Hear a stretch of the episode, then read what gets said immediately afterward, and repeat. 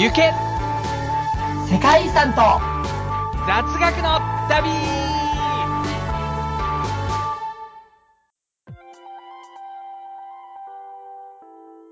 皆さん、こんにちは、こんばんは、そしておはようございます。ガーナ生活も残すところあと1ヶ月ユースです。チャイです。はい。というわけで始まりました。はい。今月のセカダツですけれども、はい。まず番組の説明をちょっと簡単にさせていただきますと、はい。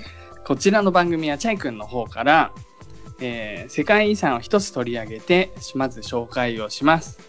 でその後で、えーユースの方から雑学とか旅行の 経験話みたいなことを話します。で その後でまず各種コーナーがあってエンディングという、まあ、合計1時間ちょっとの番組で、あとは冒頭に少し、あのフリートークをさせていただくことが多々多々というか毎回ありますのでよろしくお願いします。でお願いします。あの雑学の内容とか世界遺産の話については、まあ、あの調べて話したりしてるところもあるんですけど完全に裏が取れてたり、あの僕ら自身が専門的なバックグラウンドで喋ってるわけじゃないんで、まあ、その点についてはあのそういう前提で承知していただければと思います。じゃあ楽しくやっていきましょやっていきましょう。なんかありますう。はい。もう、うん大丈夫です。大丈夫です。あの本当にもう、本当に大丈夫です。うすごい寝起きの声なんだけど。いやー、大丈夫？ね。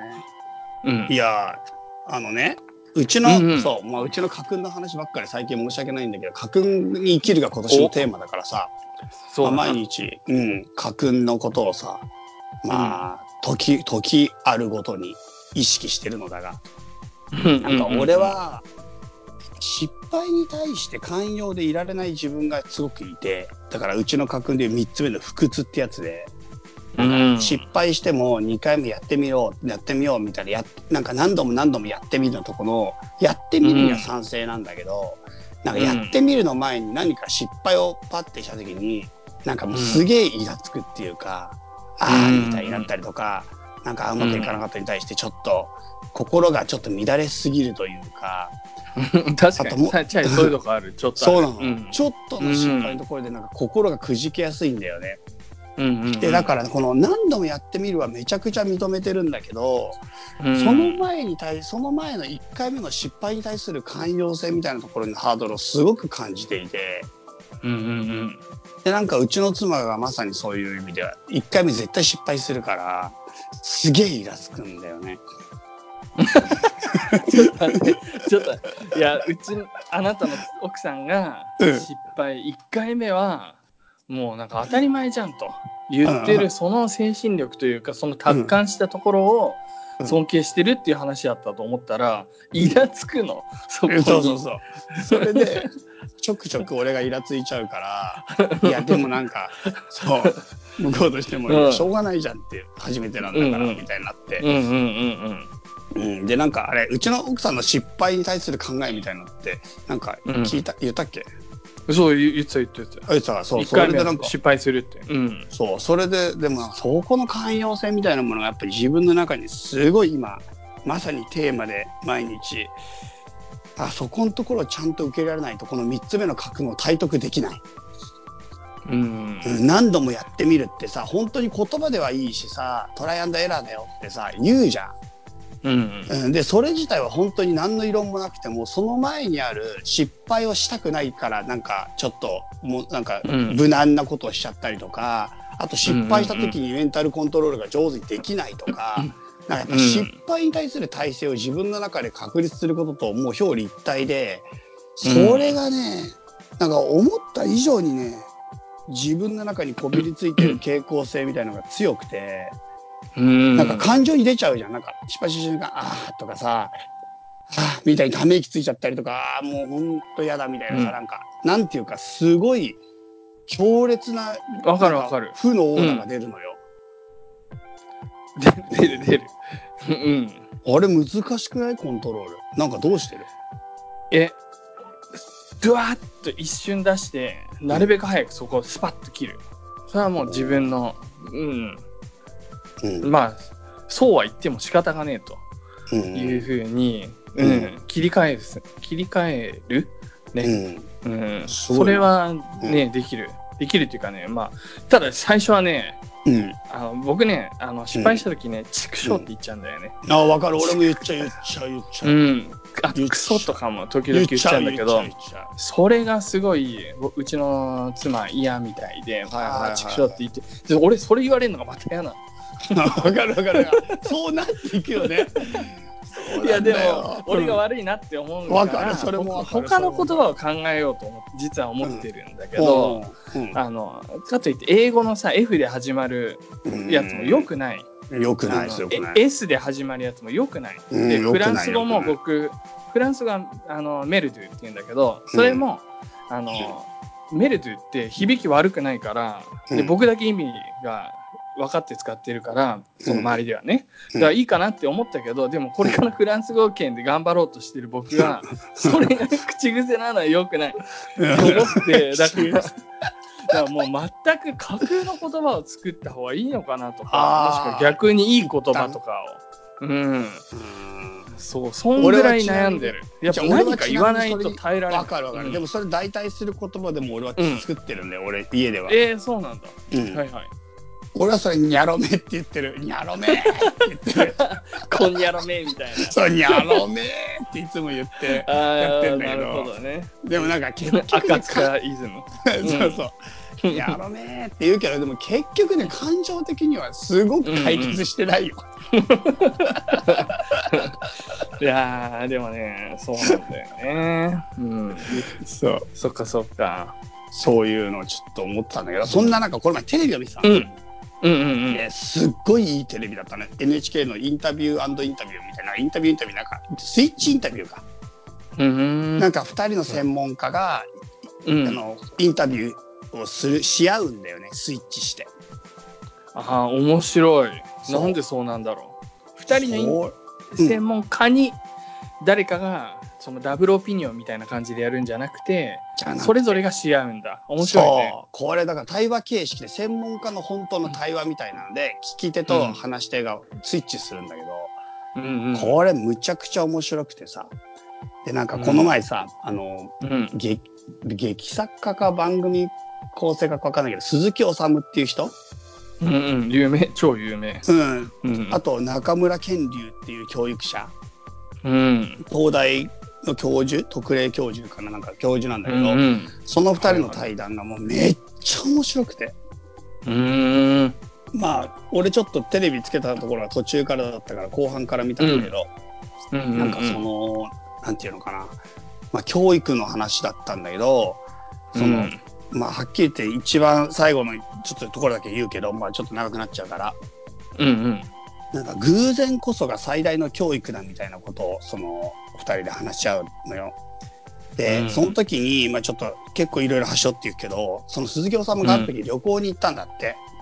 で、旅行に行った時にその彼がなんかもう体調崩しちゃってでなんかちょっともう旅行が行きな先だけどちょっと病院に行かなきゃいけなくなっちゃってでまあうん。病院に行って、それでなんかまあはっきり言って旅行自体は結構台無しになったっていうかさ旅行病院行っちゃうって。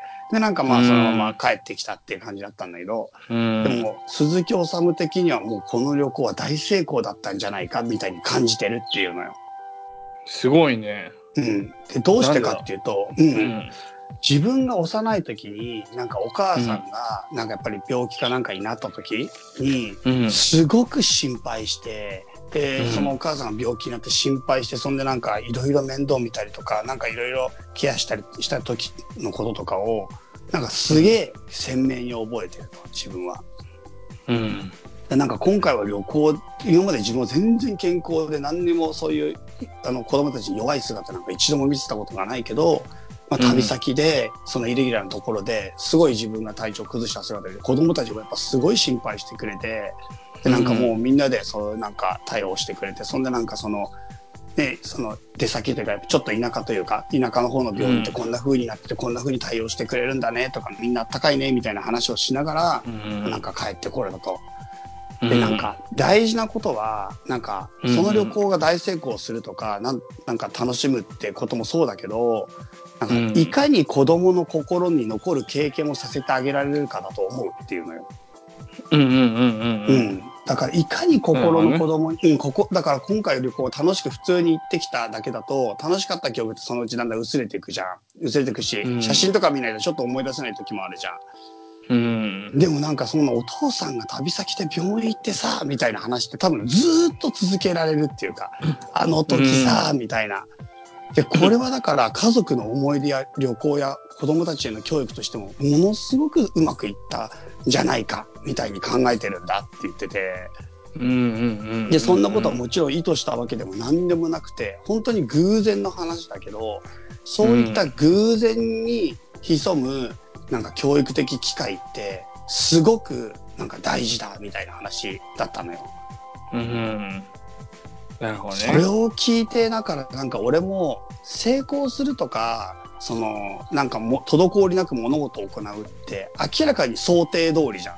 計画通りじゃん。うんそれを、なんかそれだけしか受け入れられないって、なんかよもっと厳しいこと言えば、偶然を拒絶する態度だなと思ったんだよね。うん。で、偶然を拒絶するようになったり、偶然を受け入れられない人生って、なんかその、なんか、なんていうの、シンクロニシティっていうのかな。なんかその、共時性っていう訳すのが日本語。なんか、偶然による奇跡みたいなものとか、なんか世界のダイナミックな流れみたいなものに対する感性を閉じることになってると思うんだよね。なるほど。だなんか毎日が退屈だなとか平凡で一日一日毎日変わんねえなみたいなとかなんだようまくいかねえなみたいに思ってるうちは多分世界を味わえてないって思って、うんうんうん、なんかうまくいかない。偶然じゃんそんなの。うまくいかないって。本当はうまくいきたかったのに。うん。うん。だからその場所をやっぱどうやって味わうかとかその偶然その失敗をどうやってなんかよ良い風に捉えていく、まあ、捉えていくかっていうかうわ失敗しちゃったははみたいな感じの方が多分良いしなんかそこに面白さをとか価値づけをなんか見出せるようになっていきたいってすげえ強く思ったんだそのテレビ見て。なるほどなるほど。うんそうそうなんですよ、なるほどだからなんか最近俺に最も欠けていたものは、偶然への許容性、寛容性だなと思った。うんうん。それはもっと平たく言えば失敗を許せない心が多分めちゃくちゃ足りてないんじゃないかっていうのが、まあ、チャイネクスト最近の確認コーナーでした。なるほどね。ああ、いいね、、はいいね。何か得るものがある話だったね。はい、そんな感じでしたよいいじゃないですか。うんうんうんうんうん。そっか。あ、俺、まあ、なんか、うん、それとして。うん、そうだね。なんか、うん。物事が失敗するときにそれがこう偶然なのかとか、うん。もうちょっと考えちゃったりしたところうん、もあるけど、かるわ。そういうのなんか、人によるんじゃねえかって思うとイライラ止まんねえんだよ。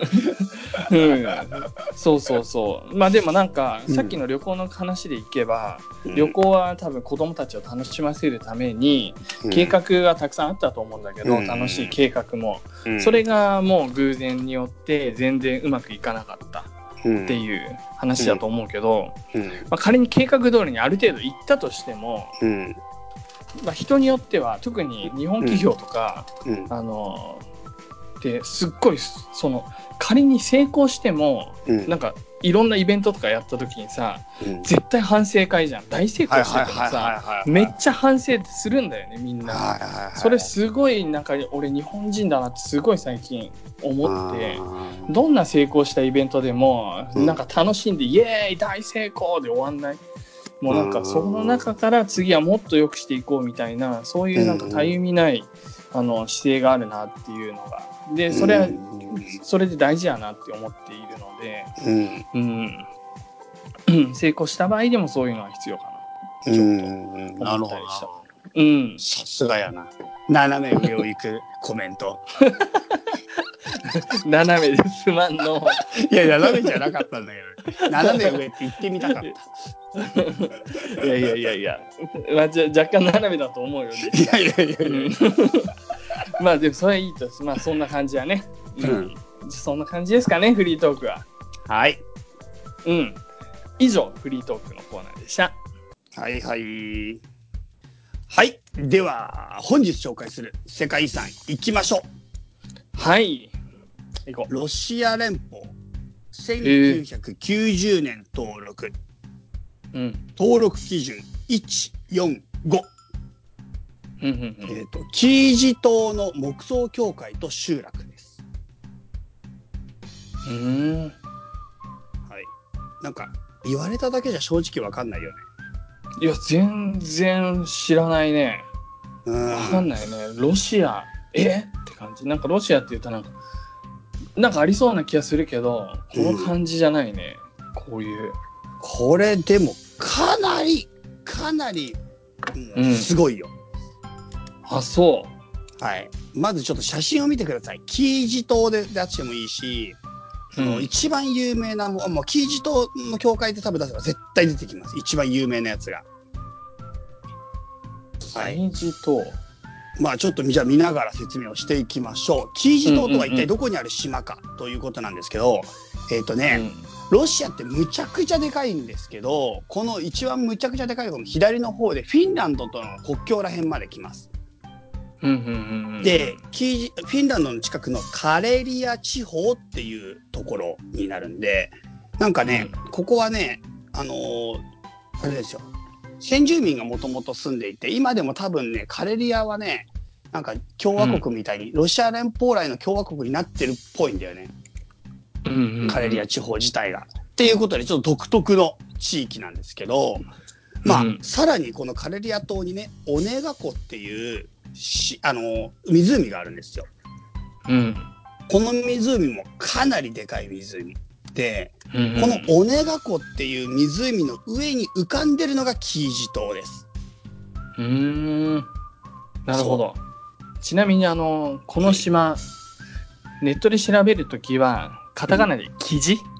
ああ、キジ。ね。」でそれで「島」って書いて「キジ島」しっていうふうに調べるとすぐ出てきますね。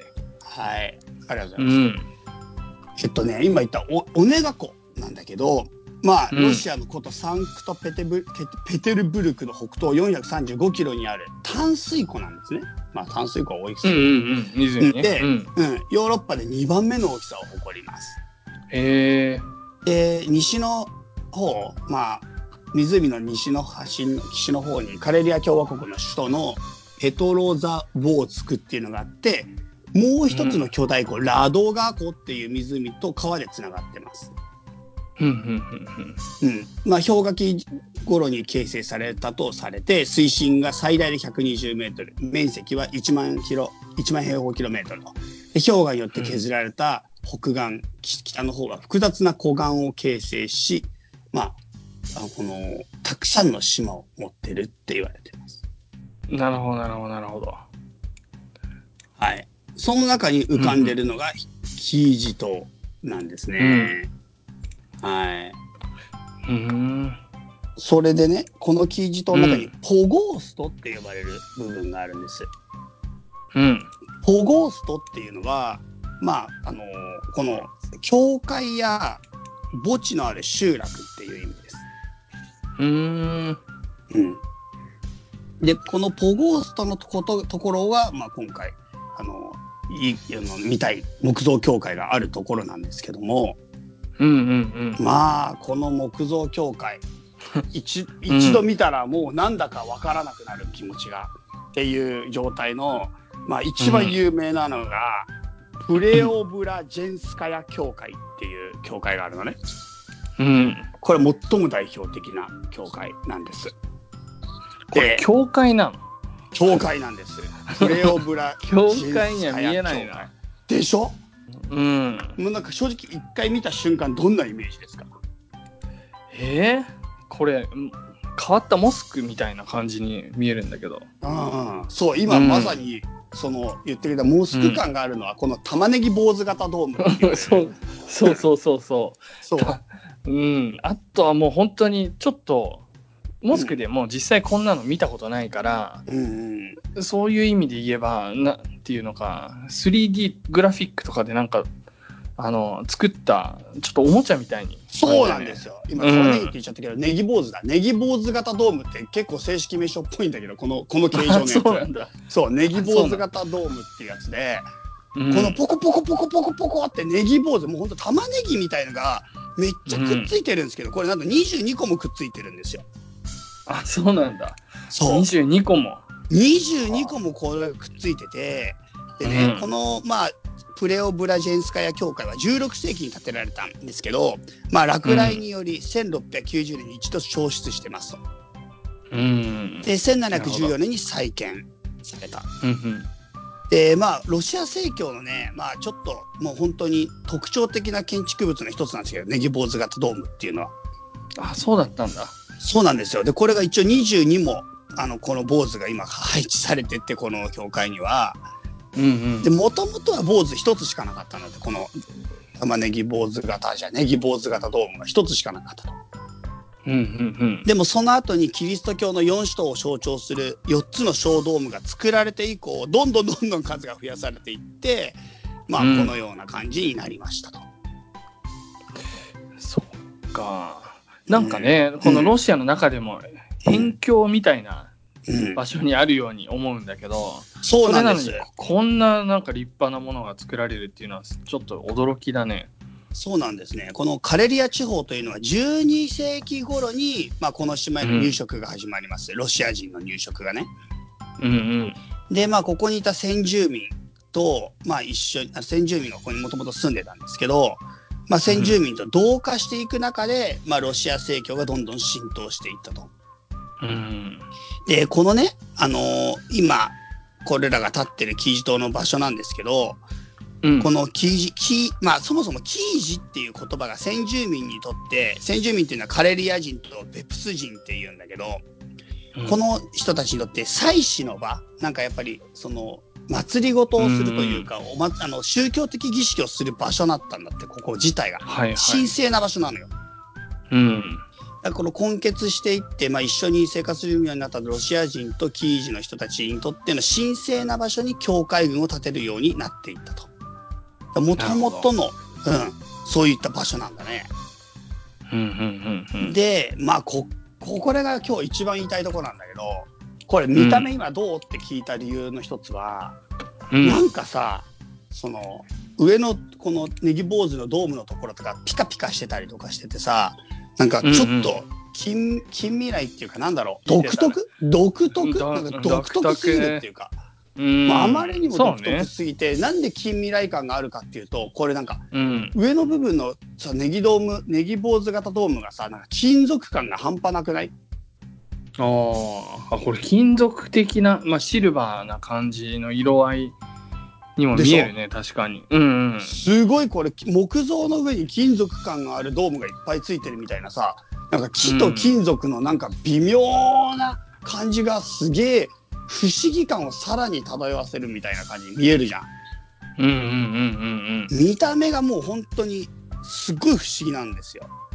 でもうん。うん最初にとご紹介した通りですけどこれ木造教会でして、うんなんとこのネギ坊主型ドームの部分は金属じゃなくてむしろ全部木なの、あ、そうなんだ。これ木なんだ。全部木なのこれ実はノコギリやのみなどの道具だけでもう全部作って、釘を一本も使ってないのしかもへえ。なんで？もうね、その雷でもう絶対に金属はダメだってなったのかな。あ違う違うもともと一回消失してるから。元々あ、もうその前から。そうそうもともとあーそうかそうか。このね当時のロシアって木造の技術がむちゃくちゃにすごいんですよ職なんでそんな人技すごいんだろうな。ロシアっすごいてね木がいっぱいあんの、ああ、それはなんかイメージあるね。うん、だからうん。基本的に建物って木で作るんだよ。多分当時は。うん12世紀頃から始まった先住民族たちのこの流れの中でやみんな木で作ってるんだけどで、まあ、この、うんこのなんだっけプレオ・ブラジェンスカヤ教会は300年前に作られたんだけど当時のもうだから技術の粋を集めて作られてるんだけどマジでうん。卓越した木材加工の技術で。うん。ドームなんてこれよーく近くでめっちゃ見ると鱗みたいになってんだよ。一枚一枚が木が鱗みたいに綺麗になんかもう古代魚の鱗感みたいな感じで、ね、貼り合わせられてドーム型になってる。木でドームだよ。うん。すごいね。すごくない確かにね。うん。うん。そう。それ、3万、三万枚のポプライターが作ら、使われていると。この、うんうんこううんこの、ネギ坊主型の教会にね。っていうことで、極めてね、なんていうかな、その、建築物として面白いというか、それだけじゃなくて、技術としても、もう巧みな職人、職人技が使われているとうんうんうん。いう話なんですね。なるほど。すっごい絵的に来てるよね、これね。そうね。うん絵的にも来てるし、これは世界遺産アカデミーは好きだろうね、こういうのは。うこの1とか4とかで選ぶ選ばれたっていうのはすごいわかりますね。ん。人類の創造的才能表現とか、うん。うん。歴史、すごい、この、歴史上重要なこの建築様式とかにまさに当てはまる。うん、なるほど。そうなんです。はい。まあもちろんこの教会以外にも、キージ島には12の宗教施設、あとは後に移築された農家、風車小屋、浴場、道しるべなど、ロシアの伝統的な木造建築物が保存されていると。うんうんうんうんだからまあここに行くと一番有名なのはこのプレオプレオブラジェンスカヤ教会なんだけど、まあ、これ以外にも、まあいろいろそういったまあ建築物があるので、まあ、この木造教会と集落っていうことで世界遺産に認定されてます。うん。うん。なるほどね。という感じなんですよ。ここはなかなか行くのは難しいのかもしんないね。あんま見たことないもんね。ここ行ったよみたいな話は。これ結構メジャーなとこだよ。あ、そうなんだ。あメジャーなとここれろ。何がメジャーかわかんねえな。まあもうカレビア。共和国の首都であるペトロザボーツクっていうところから、バスとフェリーを乗り継いで1時間半ぐらいの距離で行け、行くんだよね。あ、そうなんだ。うん。だからなんかそ、んぐらいで行けんならね。いやでもね、これ多分調べたらすげえ楽じゃなかった、生き方は。すげえ楽ではないと。すげえ楽ではなかった。なんかやっぱり北極圏、北極圏なの、ここ。うんうん。なんか冬はもう凍っちゃうから行けないみたいなことはちらっとそう。書いてあったね。そうそう。北極圏だからね、本当に。フィンランドの隣だからね、うん。もう。うん。そうですか。そうなんですよ。そんな感じですけどね、本当になんか建物マニア、もしくは木木造建築みたいなものにめちゃくちゃ興味があれば、まあね、世界最古の木造建築は法隆寺ということでね、日本の世界遺産になってますけども、まあうん本当、ロシアの誇る木造建築の職人技術っていうものもかなりすごいものがありますよっていうことでね、ぜひぜひうん。興味のある人、チェックしてみてください。はい。はい。以上、世界遺産のコーナーでした。ユッスーが行ったデンマークの旅はいはいはい。えはいはいはい。結構前じゃないですか、それって。そうなんだよ。これ実は昨年の9月の話で、いや、すだいぶ寝かしたんだけど。半年前じゃん。そんな前じゃねえわ。え、そうでしょ？4ヶ月ぐらいでしょ？45ヶ月でしょ？え半年って6だよ。え？今2月じゃん。そうそうそうそう。だから。で、9月に行ってきたんでしょ ?5 ヶ月9前。月行ってきた。いや違う。4月中旬になったらだからまだ4ヶ月しか経ってないでしょ？そうなの？10、11、12え、もしかしてユッスーが、ユッスー12ヶ月じゃなくて10ヶ月制？ら 違いますよ。だとしたら本当にもう 今まで不具合多かったよ。こんな生き方してたら。まあねちょっとね、うん。今日はね僕のね、3泊4日ぐらいの旅だったんだけれどあもあ、3泊もう駆け足で駆け足だな。か駆け足でバーッとここんなことしたよっていうことを伝え3ながら泊してんのかな ?4 日。ところどころで 心が動いた瞬間を、うんまあ、あの切り取ってねお話ししていけたらなと思うんだけれどもかっこいい。まずうん。フランクフルト、ドイツから行ったんだけど、はい。でコペンハーゲンまで飛行機で1時間半ぐらいかな、結構早いんだよドイツ隣ねの国だしね近いよね。すぐ下だもんね、ドイツはね。すぐ着く。でそんで着いてでリサに、ん。もうデンマークに着いたらあんま現金いらないと、どこでもカード使えるよって言われて。あ、でも確でかに。なんかリサはもう日本に来る時でさえ現金ほぼ持ってない。なるほどね。券を買ってさで街に出るわけですよ。空港からモノレールの券かな？なんかね言わモノレールわかんねえよ。今の全然わかんねえよ。すげえ剣って。なんか美術館行こうとしたのかどうなのかわかんねえよ、今の。違う違う思ったよりもうん思ったよりも出だしつまずいてるなと思ってちょっと早く気持ちが焦ったあ、そっか、そっか。どこの街に行ってもまず空港から都市まで、うんダウンタウンまで、うんまあそれなりに距離があったりするわけですはいけどもはいはいはい。まあコペンハーゲンねそんな大きい街でもないから、うんまあ、20分もかかんないモノレールでゆっくり20分ぐらい進んで、まあ中心地に着くんだけれどもあれ、俺もデンマーク行ったことあるけど、空港の記録が、記憶が全くない。どう、本当に全くない。行きも帰りも。多分ね予想はねその時はねリサんちが車であの乗せてくれたんだと思うよえ、でも俺がデンマーク行った頃はまだリサの家車がなかった時代。あそうなんだむしろリサが友達からチャリンコ借りてくれて、俺とリサとハンス3人チャリで旅行し しまくったって記憶がある。なるほどねえ、全然記憶がない。もう自転車超走ってる。でモノレールどんどんどんどん今路線拡大してて、うん。やってる途中もなんか山手線みたいなやつがあのもう間もなく開通しますみたいな。あ、そういうわ宣伝というか。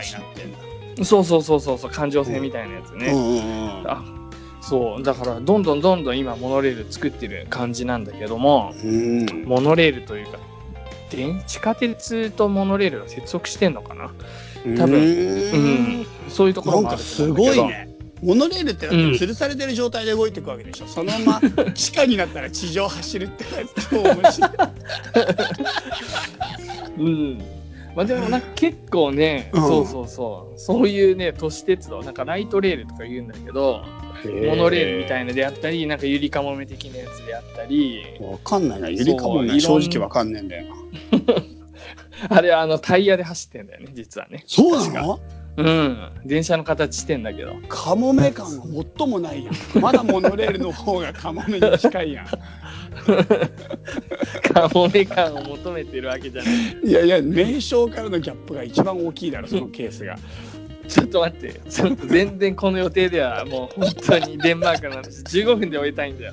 いや、で、大丈夫、大丈うん何で驚いたかっていうと、夫。もう今はすでに驚いた。モノレールが本当にちょっと乗っただけなのに、うん。なんかねデンマーククローネだからうん。ピンとこねえんだけどうん。なんか結構いったなっていうなんか千何円いったなって感じなのね。あ、わかる。デンマーククローネが高いんだよ。だけあれがめち高いんゃくちゃだよ。むちゃくちゃ高いんだよ。その時はあんまり気にしてなかったんだけどその後すごいね私はもう驚くことになるんだけれども、うん。でまあそのリさん家行ってリさんの料理、すんげえうまいスペシャル豚料理食って本当になんだよこれ本当にやばいよね。天才だよね。料理の天才。うんいや本当にそうそれは秀才か。秀才だな。なんか天才はもう本当天部の才能だからさ。本格的なもう、すごいインスピレーションとともにある創造性だけど、リサは努力であそこまで上り詰めてるから秀才だな、料理の。なんかなんかこそういう言葉使いたい子供みたいだいいや。で翌日どこに行ったらいいかって話をしたら、うん。そのリさんのね旦那さんのハンスがうん。あの教会があってこの近くに、うん。でそこはすんごいとんがり屋根になって細いとんがり屋根になってて。行ったあのぐるぐるぐるぐる登ってさそうそうそうそうそう強風の中さと頂上まで行くやつでしょそれなんだよそれを勧めてくれて、はいはいはいはああこれは面白そうだと思って僕は金色みたいなタワーになってあそうそうそうそうそうそう本当そう本当そううんでまあねうん言ったらまあ結論から言うと強風で中止、あー風強いもんね、うんデンマークってさ世界の中でももう相当風が強い国で風力発電めちゃくちゃやってんだよねそれを逆に利用して、確かなんかに確かに。俺俺が言ってたがめっちゃあった、そう多分俺が聞いた頃2004年とか5年ぐらいの時って世界一の風力発電国で、うん、風が世界の中でも超強い国って言ってた。うんうんうんうん。本当にそうだね、強かったねうん。風は。確かに。まあいで 後から聞いた話だけど、うん。ハンスはうん。一回行ったけどうん。もう怖すぎてうん。途中まで真ん中辺ぐらいまで行ったんだけどう、ん。もう動けなくなっちゃってうん。で周りの人が心配してうん。「大丈夫ですか?」って言ったらうん。「大丈夫じゃないです一歩も動けません」ってでなんかもうみんなに救出されたみたいな話をしてマジてマジで。でも俺とリサ一緒に行った時まさにリサそんな状態っていうか、うん。リサ途中からもう私ここから先行かないからみたいなの言い始めて 結局最後一人で行ったよ俺。あそうなんだ。そうなんかリサが怖いから私は上まで行かないって言って、うんうんうんうんうん。そう途中から一人で行った。なるほどね。いやあれ行ってみたいね。ぜひまた行ってみたいわ。怖怖がってるってなんか人には勧めるけど自分は行かないんだな。二人とも苦手なのよ、うん。うん、でも結構本当にあれだよ。とんがるところの周りを縁取って螺旋階段だから。うん、うん。あれはすごいね。まあ命綱みたいなのはないだろうねきっとね。ないないないない。柵はあるんだろうけどね。柵でもあってあと子供とかも全然歩いてるし、なんか危険性はそんなに感じないけどあれ中世ぐらいの建物だと思うとなんかうん。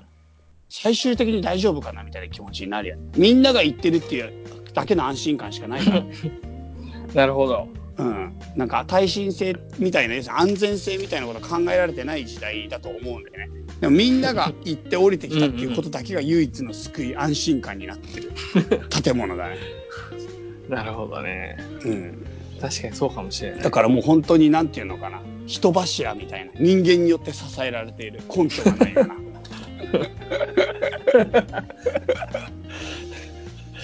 そ ういやあの本当に行ってみたら普通にのどかでいいとこですよ。いやいやその街並み綺麗だし。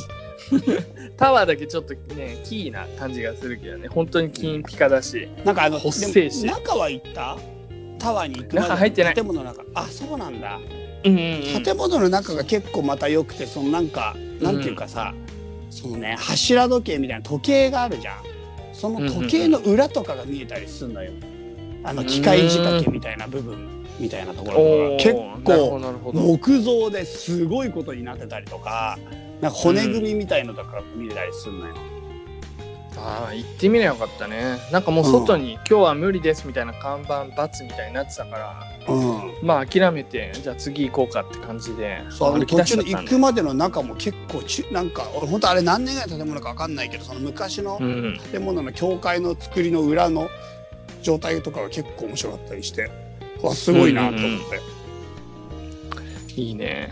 うんでそんでうん。結構デンマーク、まあ、コペンハーゲン小さい町やから、うん。それこそ歩いたりして行けてうん。で町の中心地の方まで行ってうん。でそしたらなんか川なんか、まあ、港っていうかちっちゃい入り江みたいな感じになってたりしてそこもしっかりとあのなんていうのかな周りやコンクリートで固められてるっていうか、うん、あの、なんていうのかな。ごめん。す運河みたいになってんの。でも行き止まりみたいな、片方行き止まりの運河みたいになってて、片方で行き止まり。運河って？運河っていうとさ、ずーっとそう、その川が続いてて、その両は両側に家というか、お店が並んでたりする、なんかう、ん。ベネチア的な雰囲気を想像するかもしれないけど、うん。まあ、片側はもうバシッと行き止まりがあってそこがなんかフェリーの駅みたいになってて、うん。まあそこを出発しして船がビャーっと海の方まで出てって運河を通って。でその運河の船に住んでる人とかいるやつでしょ、船が家なの。ああそんな人いるのかないるのいるの。あのね船の上に住船が家の人がいるの、そういう人たちはそこに住んでるあそうなの？そあー確かにそうかもしれないそれなんか聞いたらなんかその安いんだっけ？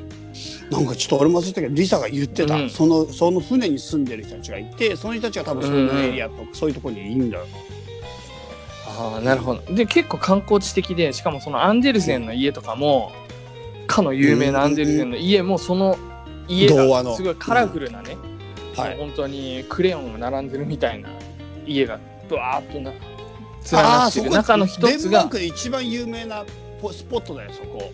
あそうか。そこデンマークで一番有名なスポットだよ、それこそ俺もそこいうこと言ってんのかそれともちょっともっとマイナーなやつ言ってるのか分かんないけど あのいろんな色黄色い家とかブルーの家とかピンクの家とかがダーって並んでるであそこデンマークで一番有名な観光スポットだよ。そこ。人めっちゃ来るじゃん。でも名前はないでしょあそこ。いやあるあるあるある。絶対ある絶対ある。あそこ名前あるあそうしなんだしかうん。もあそこからなんかそれこそユスが言ってる運河の行き止まりみたいなとか、フェリーのなんか停留所みたいなので、そっからフェリーに乗ってなんかちょっと一周、一周っていうかた行って戻ってくるツアーみたいにやってんだよ、うんうんうんうんうん。そのツアーやってそうそうんそうそう。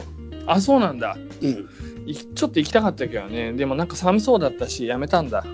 寒いよ。もうでも寒そうでやめるんだったら、デンマークのあらゆる観光やめになるぞ。そんなことは。いや寒いよその後でも海沿いをずーっと歩いて、その人魚姫の方まで。あそうそれ翌日かな？まあでも行ったりし,、したけど同じ道を通って。うん。まあ天気が良ければ全然大丈夫だし。うんでも本当は多分自転車があったらいいんだろうねあそこはね。あの国は。逆に自転車が良かったよ、うん。俺は自転車でずっと回ってたから。あそうかそうか。うん。まあなんかとにかくその2日目に一番驚いたのは、うんリサが来てくれてうん。でリサとうちの妻と3人でうん。カフェに入ってうん。でガーナでは全然いいカフェがないから、まあうんうん。あるけどなんていうのかな。うん要は美味しいケーキは全然ないのね、うんうんうん。はっきり言って、うんうん。なんか生クリームとかほとんどない。うん。うん。そうそう。ベーなんていうのかな。なんなんかアップルパイみたいのしかないんだけどうん。まあそこはもう本当にケーキとかもすごい美味しそうでだからケーキと紅茶のセットを頼んだ。うん。一人一人。はい3人で、はいはい。怖いな。でその時点で俺は。でリサがまあすぐお金払おうとするんだよね、そう。払う払うって感じで。それをもうこう無理やり止めてなんとかあの僕はお金を払ったんだけどうんうんうん。クレジットカードかなんか払ったんだけどわかるわかる。俺もうもうもうさっきから予想がついてる。もうその話。6000円。ああもうわかる。それでマジびっくりする6000円超えたからね、うんうんうん。うんもうなんかあれさ多分税金の関係でしょ、外食のそういう特に 贅沢費みたいな、うん。確かにね。あれ多分むちゃく税金ちゃ高いよね20%ぐらい取られてると思うけど。うんあれう20%なのかな？もっとじゃない？のだってすげえ高いもん。こうびっくりしたねコーヒあれには。ー一杯1000円ぐらいするし、いやだから実際その紅茶はうん。なんかティーポットに入ってんだけどうん。ティーポットがうん。南部鉄器って書いてあるだからめちゃくちゃなんかおしゃれなんだよ。うん。日本から取り寄せてんのよ。多分、はい。はいはい。その中に僕はホワイトティーをね、うん。そういう機会しか飲めあなかなかねガーナで飲めないから飲んでむちゃくちゃ美味しかったホワイトって言って何？ストレートってことホワイトえストレートってどういう意味？あの砂糖あとあ違う違う違う違う。えどういうこと？ホワイトティー白いんだよ白いんだよ実際に。ホワイトティーって何？ホワイトティ牛ーミルクのこと言ってるもん違う違う違う違う。なんかもしミルクだとしたらもう生乳がガーナにねえとか言ってたからさ。違う違う。あのミルクも何にも入ってないしうん。普通の紅茶でもないんだよ。え何ホワイトティーって？なんていうのかな？花みたいな味がするのかな？お茶なお茶の味がしっかりするけどでも花っぽい。フローラル。なんなんていうのかな？そんな感じのお茶なんだよね多分えバラえの葉っぱとか入ってどこで飲んだことある？生まれて初めて飲んだ日は。日本で聞いたことない、えなんか名称が聞いたことない。ホワイトティー、えでも普通にあのさトワイニングスってあるじゃんか、うんあれでホワイトティーってあるよ。マジか。うん。おしゃれ階級だな。なんかいきなりおしゃれなとこ出してきたな。マジで見たことない。俺お茶好きなだけなんだよ。めちゃくちゃお茶好きなだけなんだけえホワイどうん。そうそれもすごい美味しくてうん。まあ満足したけどまあ6000円で。えでもよちょっとよくよく考えてみたら、大人4人でう6000円だったら1人1500円ってまあ普通かも日本でも別3に人3人。3人ね。3人か。3人だよ。まあでもだから要は紅茶1000円ケーキ1000円ねあでもそんぐらいはあいつらはそれぐらい取る。なんかな俺日本でコーヒーで400円とかでも高えなって正直思うからあでもまあちょっと。今帰ってきたら多分よ、結構そうん。そんなもんじゃない。インフレしてる？うんまあ400円で飲めるところも全然あるけど、スタバとかはもう本当に普通に結構いい値段した気がするの。なるほどまあそんでもう、うんその日の夜はうん。本当はシーフードレストラン行こうみたいな話あったけどうん。このなんだケーキと紅茶で2000円だからシーフードレストランいくらするんだと思って。まあ正直行くことも諦めてえー、ちょっと待って、旅行なんだからそこはさ、ある程度さ、予算拡張とかしてなんか別にいいじゃん、3日しかいねえんだから。まあそうだけどなんか、ね、残念、残念だぞ。うん。食べれないからっつって例えばさあの、うんオイスターバーみたいなの行ったりしてさうん。で牡蠣がさあの1個の牡蠣が生で氷の上に乗ってるみたいなやつが、うん、1200円ですって言われたら食えるか？例えば。そんなもん。そんなもんなんだそれってなるまあでもでもリサが料理めちゃくちゃ上手だからリサの家で食ったやつがもう最高にうまいもんね。そうそうそうそうそうでも確かにねレストランもう本当に選ぼうだ食えない食えない。いやあれは本当に告白する時しか行っちゃダメだろ。あんなレストランには。俺もね確かにプロポーズとかさ。ランチ行ったんだよ、レストラン。うんうんうん。しかもミシュラン一つ星。そこでザリガニ食べたんだけどうんうんでも正直あれリサが多分払ってくれたと思う。なんかリサが「いいよいいよいいよいや本当に大丈夫だから」みたいなの払ってくれたと思うけど、うんうん。もうちょっと想像もできない。ね あ僕それでも値段わかるよ。多え分ザリガニ？うんミシュラン一つザ星ザリガニっていうか、うん。翌日僕ら昼ご飯をまあなんかリサのおすすめのレストランでうん食べに行こうと思って行ったら、うん。表の張り紙にうん「あの今日のおすすめランチ」って書いてあって、うん。ランチセットで6500円とか。そんなんだと思う。そんなんそんなもんだと思そんなんだと思う。うそれで もうキリスを返してうん。と隣隣のまた隣のなんか立ち飲みカフェみたいのに入ってそこでカウンターの前に並んでるあのカップケーキとコーヒーで1000円だよ。いやもうびっくりだよマジで。でもううまかったのは本当にひたすらうまかったのはリサンチの飯で。いやそうだよ。俺もだってそのザリガニ食った時も ザリガニとなんかパンが少なすぎるっていうか、なんか、うんうんうん。なんていうかお腹いっぱいになる量じゃないんだよ。いやもう本当に衝撃。あの街はすっごく綺麗だし多分、うん。あの福祉とかも超しっかりしてるけどうん。まあすんごいなんていうのかな。高いよね。もうむちゃくちゃ高い。むちゃくちゃ高い。うん。あの感覚的にでも全然違うね。でもう本当リサんちで食ったなんか最終日手巻き寿司僕の誕生日が近いっていうことでなんか手巻き寿司作ってくれてなんかそのサーモンが美味しいみたいなお魚屋さんでサーモンだけ多分 500g ぐらい大量に買ってくれてうん。で他のホタテとかもうん。買ってそれもう超うまかった。まあガーナで食べた何よりもうまかったね多分ね。うん。あのお店でっていう意味で言えばね。はいはいはい妻の料理が一番うまいよ。なんなんだよ。それいろんなフォロー入れるな一応。それ以外に言うとね。うんうんうんうん。まあそんなようなことがあったりしてお好み焼きとかもなんか作ってくれへてそれも超うまい。えすごいそうそう。まあでもまあそんなこんなあありましたけど僕のうん。デンマークの旅チャイももしかしたら経験したかもしれないけどうん。最高のクライマックスはうん。あのハンスの職場な職場見学なんだよね。あ行ってない。行ったことない。行ってない。行ったことない。そっか。その時もしかしたらハンスその仕事してなかったかもしれないんだけどうん。ハンスは王立バレエ劇団の、えー先生をしてるんだな実は。バレエの先生だったの。かバレエの先生って思うけどあのあ王立バレエ劇団マジ附でマジで属学校の俺今までずっと親友だったのにものすごい大事な情報が抜けている状態だった違う違う違う。付属学校の放課後のうん。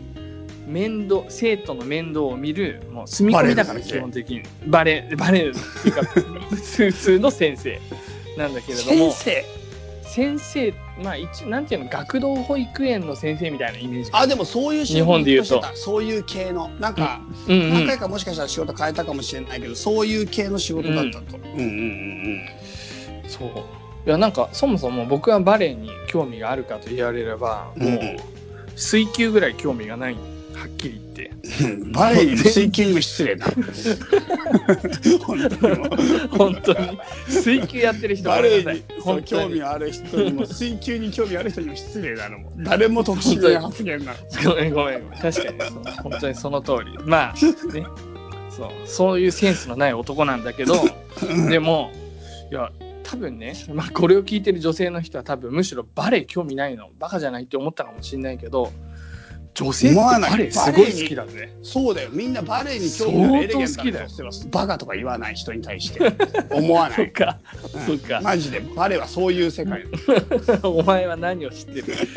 いや本当になんかうちの妻もうん。全然俺は知らなかったけど、実はバレエ大好き、あそうなんもうまさかそのデンマークの王立バレエ劇団のその舞台裏にまさに入れるっていう話あって、うん。行く？みたいな感じで聞いたらうん。行く行く！えそうなんだ。いやもうみつうか女性だったらみんなそうだよって感じ。なんだけど、まあうん。で僕は全然興味なくてうん。行ってきたんだけど、うん。確かに超面白いし、うん。ハンスがすっごい話あの人うまいんだね、うん。俺知らなかった。あんな才能があるとは、ハンスすごいよ本コミュニケーションのもう王様だもん。いやなんかもうキャラ的にさコミュ本当にさ本は コミュ障みたいに言う本当にコミュ王だよなんかあの人。ハンスがいる場所は周りに輪ができる。いやまあそうそういう面白さだと思ってたんだけど、うん。ライトなライトユーザー向けだと思ったらいやいやいや。もうライトユーザーヘビーヘビーユーザーにもヘビーユーザーだ本よあの人はすごすぎ超る。あの人。さらっと深いことを言うよね。だからねそうそうそう。歌川くん系だよね。ちょっともはや。歌川くんはコミュ障だから。ハンスはコミュ王だよ。もう本当に。本当にハンスはすごいよ。あのなんか、いろんな人をつなげて留学生の俺うん。留学してた時も、留学生のその人たちのみんなをなんかハンスハンスって慕うような感じでつながってて、うん。で俺はハンスと親友だったから留学生との中でこれ友達のチャーリーみたいな感じでみんなとつなげてもらって、もうなんか。なんていうのかな人と人の潤潤滑油的なことを相当さらっと しかも困ってる人とかもすごい把握してて、うん、すごいやつすなんかいいやつなんだよね。めちいやわゃくちゃいい。かるわかる。それはもうそれはなんていうのかな。もう100%認めるけど今回僕が驚いたのは、うん。話も本当に面白い、あうん。の話し方も、うん。でなんかねハンスが言うには、うん。まあまあ、優しいんだよねまたね。うん。その子供たちえもう本当バレエのエリートだからうん。もう何百人が受けてその中で選ばれた数十人、うんもう何十倍の倍率をくぐり抜けて。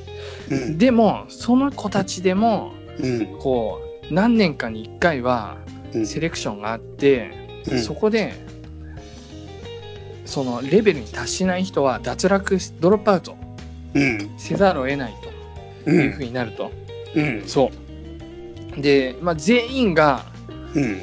じゃあ逆に言うとレベル一定水準のレベルを超えればうん全員合格っていうこともあるのかな誰も脱落しないっていうこともあるのって聞いたらうん。それは絶対ないんだ。うん。必ず脱落するんだと、うん。悲しいけどそれは現実でうん。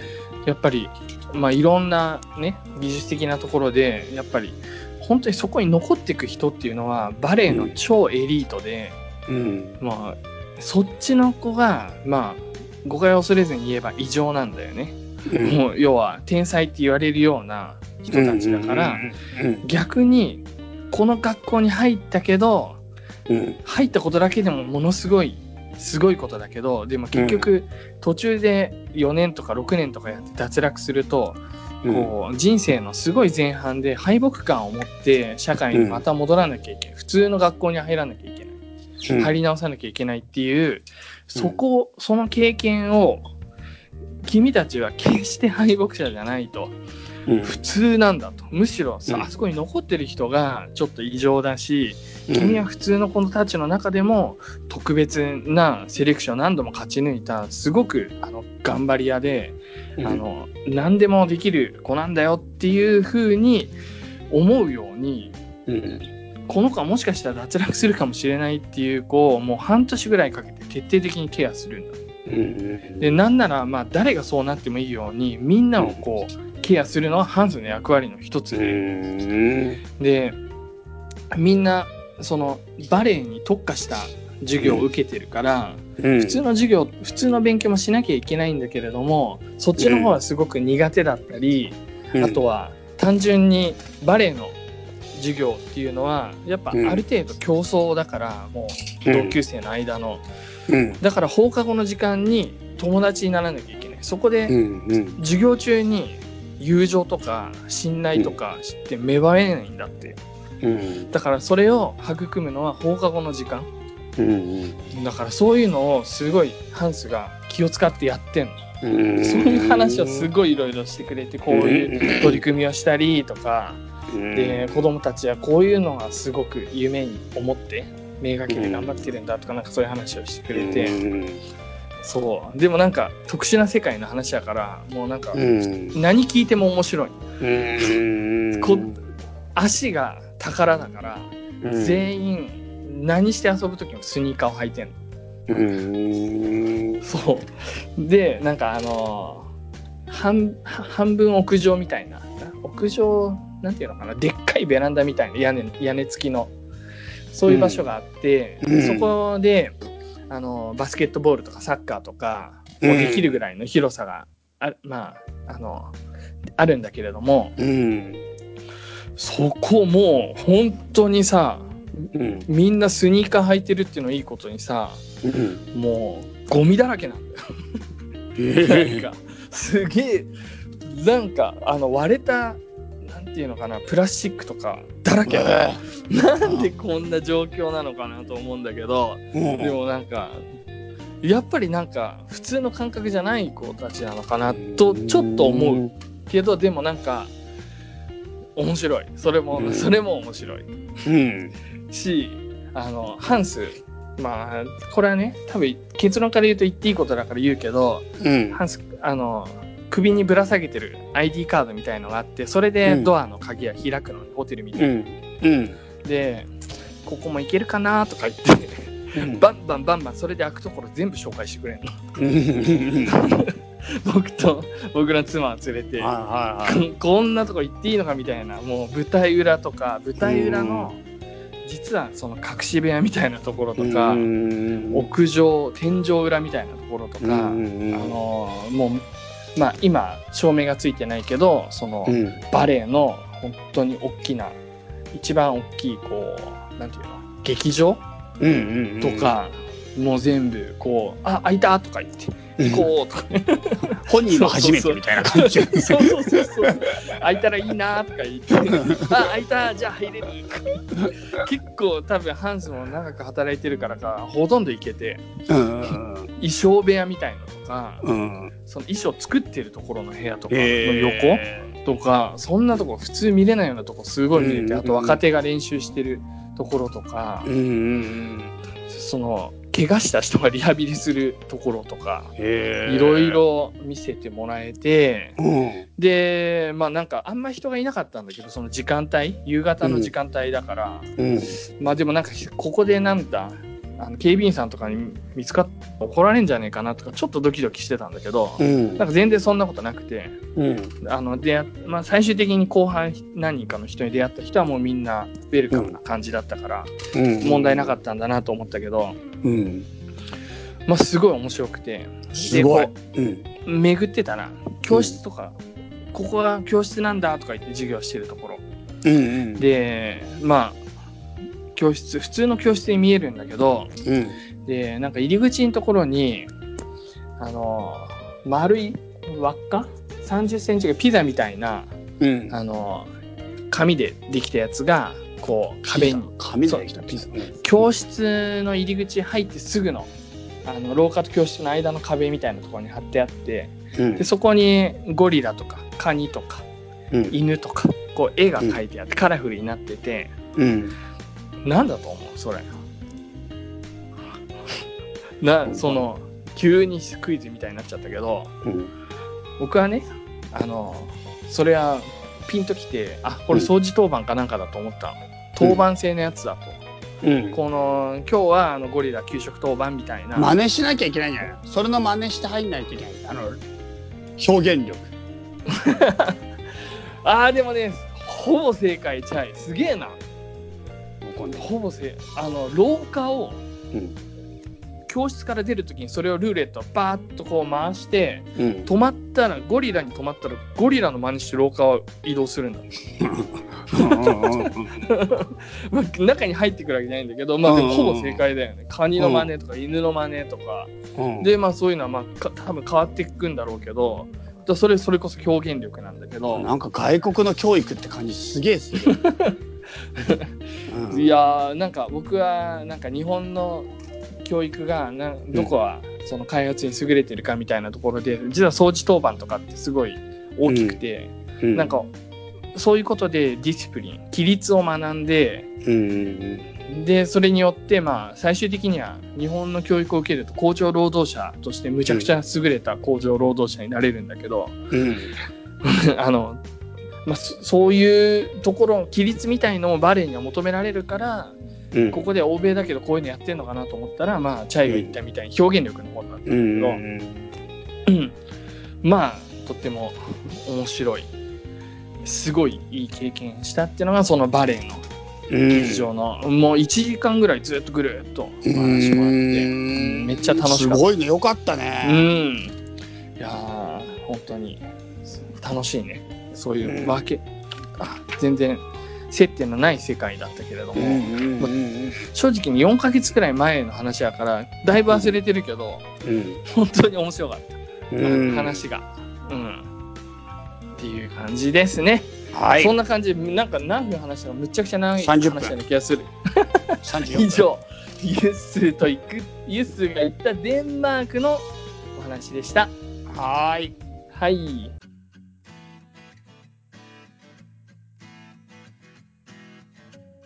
エンディングおよびメッセージ紹介のコーナー。イエイはい。それでは早速ですね、皆さんからいただいたメッセージを紹介していきたいと思います。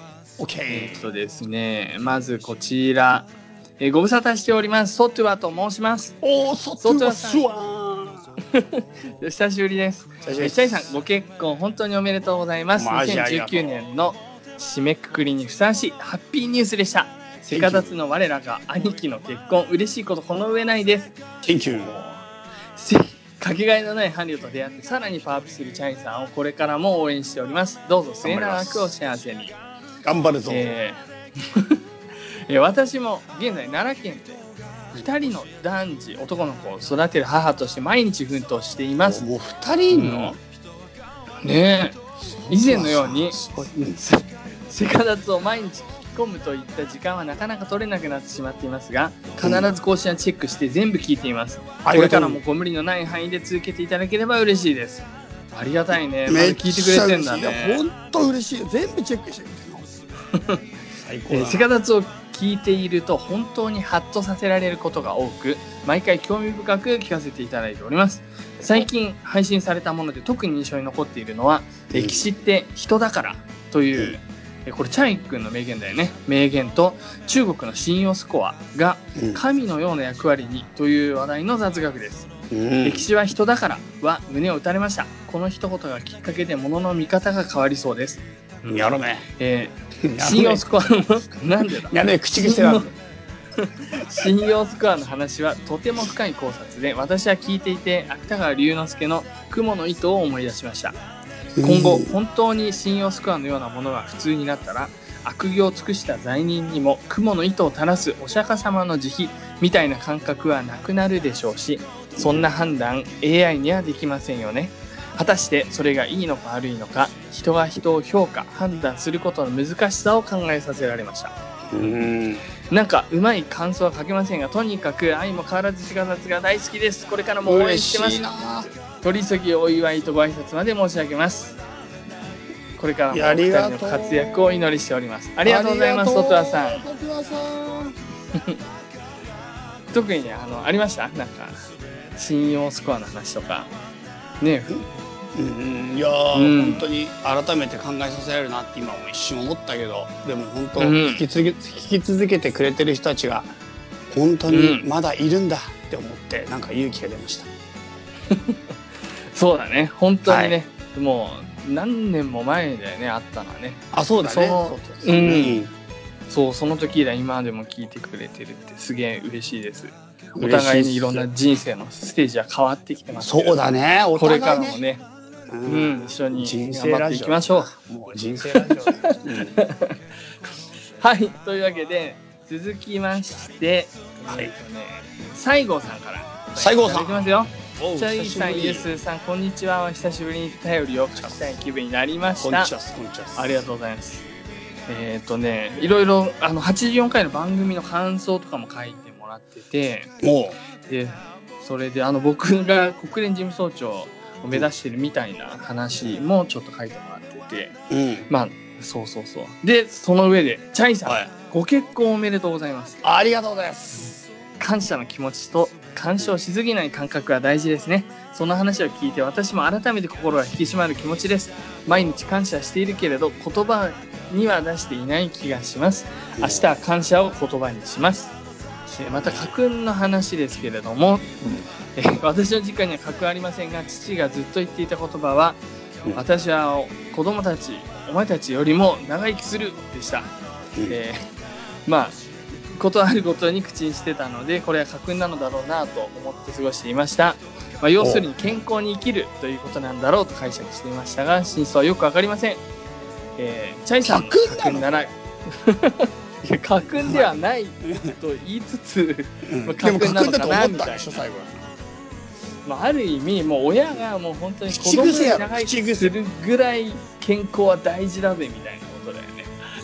はいはい。あだ後から生まれた君たちよりも長生きするぐらい頑張るっていうそういう意味ですなよるほどね。えーなるほど。まあチャイさんの家訓ならきっと子々孫存と残るかもしれませんね。長文になり申し訳ありません。今年1年元気よく頑張りましょう。ありがとうございました。ではまた。ありがとう。西郷さんありがとうございます。ありがとうございます。続きまして。あ西郷さんさ西郷さん。や、うんうん。ポッドキャストやってるじゃん。絶対に負けられないポッドキャストっていう。うんうんうん。あの絶負け？うんそう、絶負けってやつで。ワンダーあさんとやってんだっけ？らワンダーさんと西郷さんやっててさ、うんそうやねうんなんかアラフォーラジオみたいなやつ。うんうんうんあれを、なんかもう俺38歳についになっちゃったから、そろそろ向こう行きかな。俺も今年40歳になるからあもうじゃあセカダ卒業だね。全なるうん、セカダツ卒業してアラフォーラジオに行かなきゃいけないかもしれないね。あの、もう絶対に負けられないの方に。行かなきゃいけないとかさあっち送りみたいな言い方してるけど そういう場じゃねえんだよ。別に。セカダツがアラサーでもねえし。関係ないんちょっとアラサー感あった。なんかすごい独身で悩んでてさ。あ結婚相手も彼女もいないし、仕事もなんか裏あの、うんあっち行ったりこっち行ったりどうかうわ人生なんかもっとうまくできなきゃいけない年齢なのにうまく生きられてない俺っていうアラサー感がすごいあったんだよセカダツ時代には。言われてみればあったいまだに今日久しぶりにセカダツホームページ見てみたら、うんもうセカなんかパーソナリティ紹介はもうすごいアラサー感出てた、でしょこのアラサー感がむっちゃあってそうミドルサーティー感もあなんかだんだん落ち着いたところに今入ってきてるんだけど、でももうアラフォー感出てきてるからそうなるともうアラフォーラジオだなと思って次は。そうだね。また次40代で楽しくやっていければいいんじゃないか、うん、アラフォーラジオだな、うだから本当にな何かしらね切り替えるってのあるかもしれないけどね。うんうんうんはい。はい。じゃあ次行きますよ次、はいはい牧田さんからメールいただいております。牧田さんってえ何知り合い？なんか言い方急に普通になってる。確かに。西郷さんのノリで。牧田さん。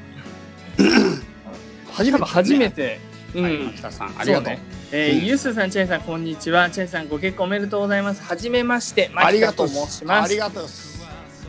えーしばらくセカダツが聞けない時期があり、ポッドキャストから離れておりましたが、また聞けるようになり、本当に嬉しいです。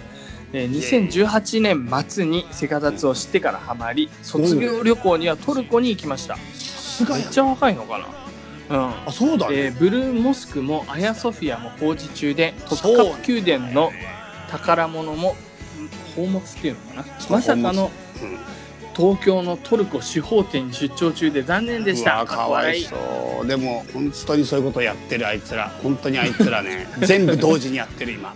まだやってる。えーしかしガイドの方もとても優しくご飯も美味しくてチャイさんが大好きなトルコの魅力はとても伝わりました。また行きたい国ナンバーワンですマジか行こう。一緒に行こう牧田ところで、えー今回メールを送らせていただいたのはお礼を言いたかったからです。以前ユスさんチャイさんが話していた暗黒時代ははい。私にとって2019年でした、希望していた進路が断たれ、はい。病気になり精神的にも身体的にも不安定で憂鬱な日々を過ごしておりました、そんな中で気分転換にセカダツを聞きながら世界遺産の勉強勉強を始め7月に世界遺産検定2級を受験し合格しました。さすげえ。がおめでとおー。それが自信につながり新しい仕事を始めう今は順風満帆に2020年を迎えられました。すごい。もう激動だね本当に。すごいな。頑張ったなうん2019年。牧田うん。巻き巻き上げたね。後半で巻き込んだ。なんていうんだ絶対日本下手くそになっちゃった。いや巻きに絡めすぎなんで 巻き返したのよ。巻き返したね。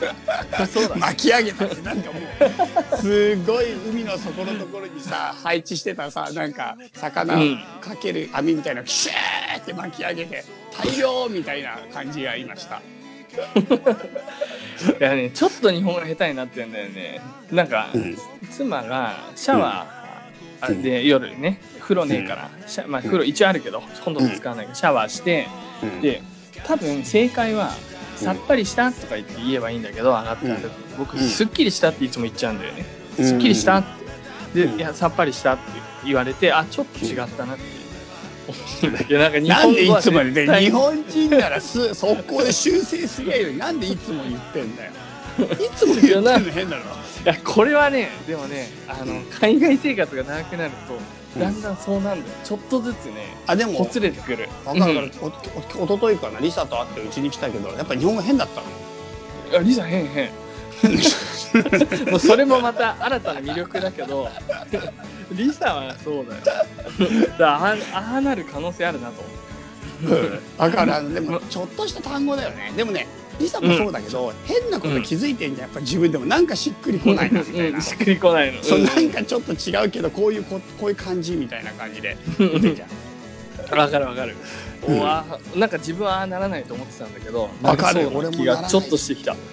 思えるけど、でも最近でも日本人で日本語だけで生活してもやっぱり変な時あるよあそう。俺も、うん、回転的な問題かな。まあいいや、えー今年はオはいフ会などに参加できればいいなと思ってますよ。来い。お来体にいよ。気をつけてくださいね。次回の配信も楽しみにしております。あぜひぜひもう絶対まオフ会やるんで牧田さん来てくださ2020い。年は本当にうん。あれですから、公式セカダツの年ですからね、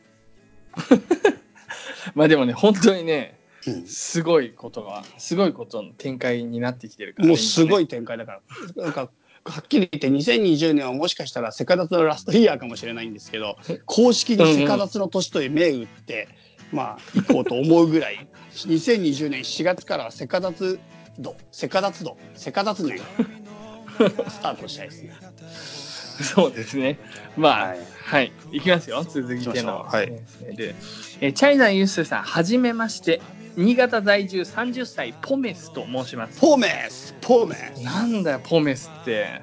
あはじめましてはじめまして。言って。から変わった名前だな。挨拶の前になんだよ。あすみません。セカダツは2年ほど前から車で移動する際に聞いておりましたがうん。先日行ったトルコ旅行についてメッセージを送りたくこの度メールすることにみんななりました。トルコ行くねチャイのそのトトルコに人を送り出す力すげえな。えーでも本当にみんな言ってくれてありがとうん。トルコを旅行先に選んだ理由としてはもちろうんんチャイさんのトークに影響されてです。もちろんだって。うもちろん結果的に景色もいいし食べ物も美味しいし大満足でした。はいあとトルコ人のガイドさんがちょくちょくチャイさん的な発言をしていたのが面白かったです。うんえーえなんかあのサンタといえばトルコ。あ何々はトルコが有名。トルコがラつくよみたいな。人言ってるやつすげえイ言うんだおめえだよ。なんで人にはイラつけんの。トルコ人に言われる。とイラつくんだよ。うめっちゃ言ってたの まあ世界遺産のリクエストしたいんですが今回の旅で心に残ったエフェソスをやっていただければ嬉しいです、ううん。ん。これからも楽しみにしています。ということですねエフェソスすごいいいですね。エフェソスはもう本当にやりたいやつですね、あ本当に。じゃはいあもう近日やるかもしれないです。ねそうですね。エフはい。ェソスやってもいいね、エフェソスってトルコ語ではエフェスっていうなぜかソが抜けるっていう。エうフェスっていう。ですでトルコで一番有名なビール。一番飲まれてるビールはエフェスっていうビールなの。あそうなんだ。うんじゃあエフェスが正解ってこと？むしろ。トルコ。今のうん今の音だったらエフェスだけど、ただ当時ギリシャだあった。ギリシャっていうかギリシャ世界だったんでね、うんあそこ。その時エフェソスだった。なるほどなるほど。だから歴史上の位置づけではエうんうん。フェソスっていうのは多分メジャーな言い方だけど、うんうんトルコ語ではエフェスですね、なるほど。はい。じゃあまたそれね、その時に話してね、取り上げる時。はいはい。で続きまして、あ、またありがとう、タコクラゲさんからです。タコクラタコクラ、えー前回の、前回か前々回かだと思うけど、彦名おばさん、メールありがとうございました。おおバスプロショップを検索して、ガラスのピラミッドの大きさにびっくりしました。おおそうだよね。石を積むっていうのが私の想像では、えー、なんだサイの河原なんていうの？サイの河原じゃないの？サンドの川を渡って向こうの方で、サンドの川を渡って向こうの方で石石積み上げるじゃん。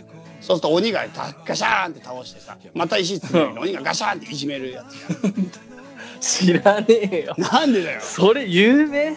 有名だよ、まあいいや。みんなまあ、サイは投げられたのサイだよね、これね。多分漢字、難しい漢字。で、サイの河原で子供が積んでいるぐらいしか想像できなかったので、10ドルでピラミッドサイズの石を積むのは思いつきもしませんでした。もちなみに、クフ王のピラミッドに行った時、もしかして石を押したら秘密の扉が開くかもしれないと思いましたが、びくともしませんでした。う、うん、何の話？触っていいの？いいのかな？まあいいんだろうな。えうん、池はいらないので、できれば秘密の部屋と落とし穴を作りたいです。と落りあえず視とし穴察にアメリカに行きたい。その時はよろしくお願いします。かっこ笑い。それとユッスーさん、今年こそは会いに行きます。というか会いたい。おすげえ嬉しい。ありがとう、タコクラゲさん。ありがとうなんか沖縄だったよね、確かね。沖縄タコクラ沖う縄、ん。ももしそっちに行く機会があったら絶対連絡今年沖縄縄行きたいっす行きたいね。行きたいっすうん、めっちゃ行きたいね。で、僕自身は、うんあの、東京の近くにいますので、うん4月からね、うあのんぜひぜひ来てくださいね。スイッチ旅行しやろうよスイッチ旅行スイッチ旅行って何？うんタコクラがこっちに来てユースが向こうに行くっていう旅行 ダメじゃん。会えねえじゃん。どっちも会えねえから。いやお互いがおい。互いの家に住めばいいっていう旅行その期間あー、なるほどね。そういう映画あったあった。そういうの。お互いがお互いに住めばお互いなんか効率的な旅行になるよっていうスイッチ旅行やろうよ。じゃあ沖縄行けるよ。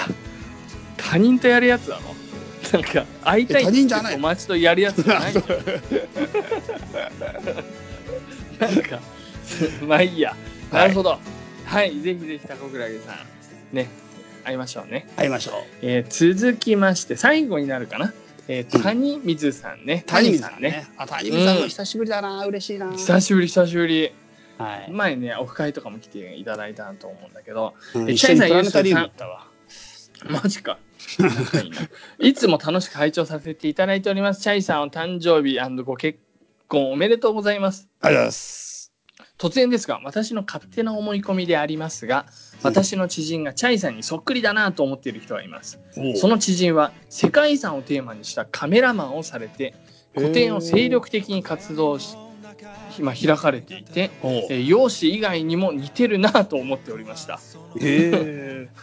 ーその知人からせ SNS にて、うん。昨年末にご結婚の報告を受けしかもおまさかチャイさんと同じタイミングで今期がシンクロすることがあるのかと驚いております、おう。えー知人のしょ結婚された写真を見せてもらってもチャイさんが幸せいっぱいの笑顔にしか見えません。おそらく似ている人は世界にいっぱいいると思いますがいろいろ共通項があるので奇跡かなと思っています。へー個人的な 驚きの報告と思い込みで申し訳ございません。末永くお幸せ。にへえそんなに顔見てみたいね写真とかね。てかそ名前とか。れ俺なんじゃないの、やっぱり。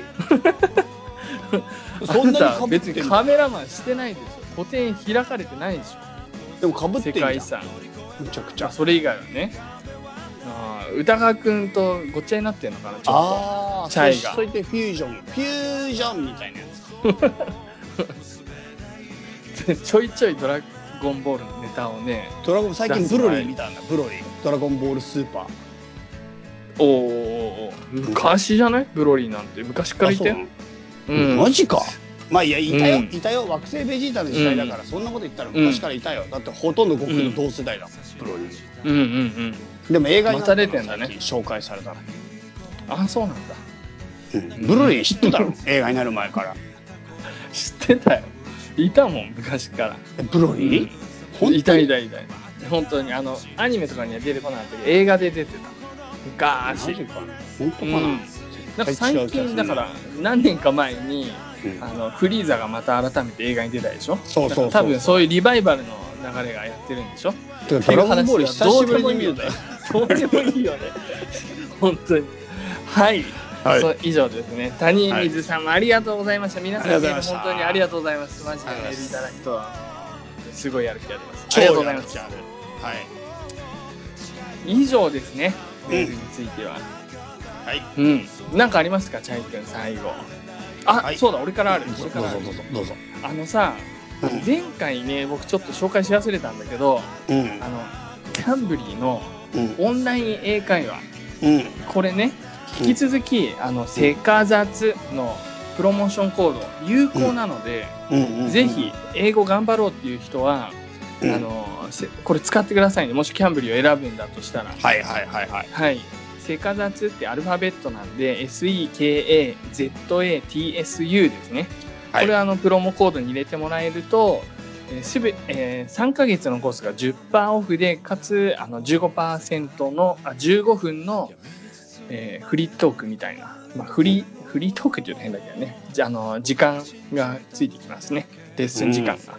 うん、僕すごいやりたいんだけど今ねちょっとネットワークトラブルで、まあ、うん。今日すごい調子よくこうやってつないでるけど、うん。まあ正直あのレースにならないぐらいのレベルなので、うんうんあの日本に帰ってからだね。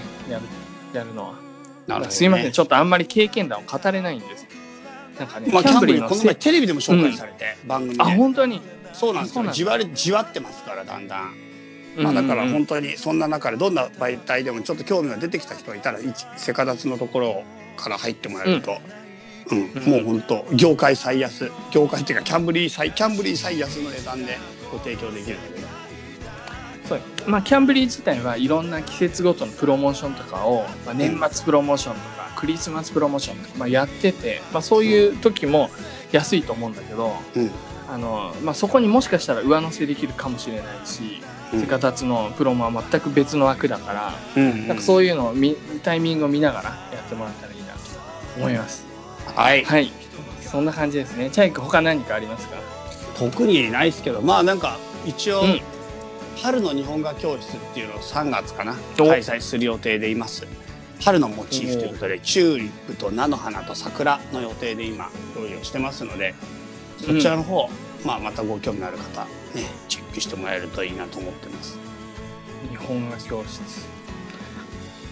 結構リピーターの方いるの？リピーターの方がものすごい多い。いやリピーターばっ春の日本画教室、今言ったけどうん。クローズドでやるんだ多分。なんだよ、それ。なんかね会場が取れなくて埋まっちゃうんだ。そう会場が取れなくてうんうんうん。うん、なんかあのねそう。実はね、会場が彼の日本教室今た3月抑えられなくて今結構当たってるんですけど、結果的にうちでやることになった。ああ、そうなんだ。チャイネクストの家でやる日本語教室になっちゃったから、うんうんうあん。のはっきり言って信用できる人そうそうそうご新規様はちょっと今回受け付けなくてやっぱ過去に何回か参加したことのある人うんうんうんに声かけてやる形になったから、ちょっとせっかく宣伝したけど、申し訳い。ない皆さん、やめとこうよ。うん、あれだねまたまたの機会だね夏の日本語教室の時は今度オープンなところでやりたいうん。そうね。な、うん、いいね、いいね。って感じですはい。というわけで、えー今回のセカザツは以上になります。皆さんね、あの、今、コロナウイルスでね、大変な騒ぎだと思いますけれども、まだちょっとしばらく続くかもしれないけれども、うんまあ、それ以外にもいろいろ大切な問題とかもありますし、うんえー体調には気をつけつつも、こううん日々、えーまあ、自分のリズムを保って、良い人生を刻んでいきましょう。はい。それでは皆さん、さようなら。さよなら。この番組はバックパッカーを応援するたびたびプロジェクトの提供でお送りしました。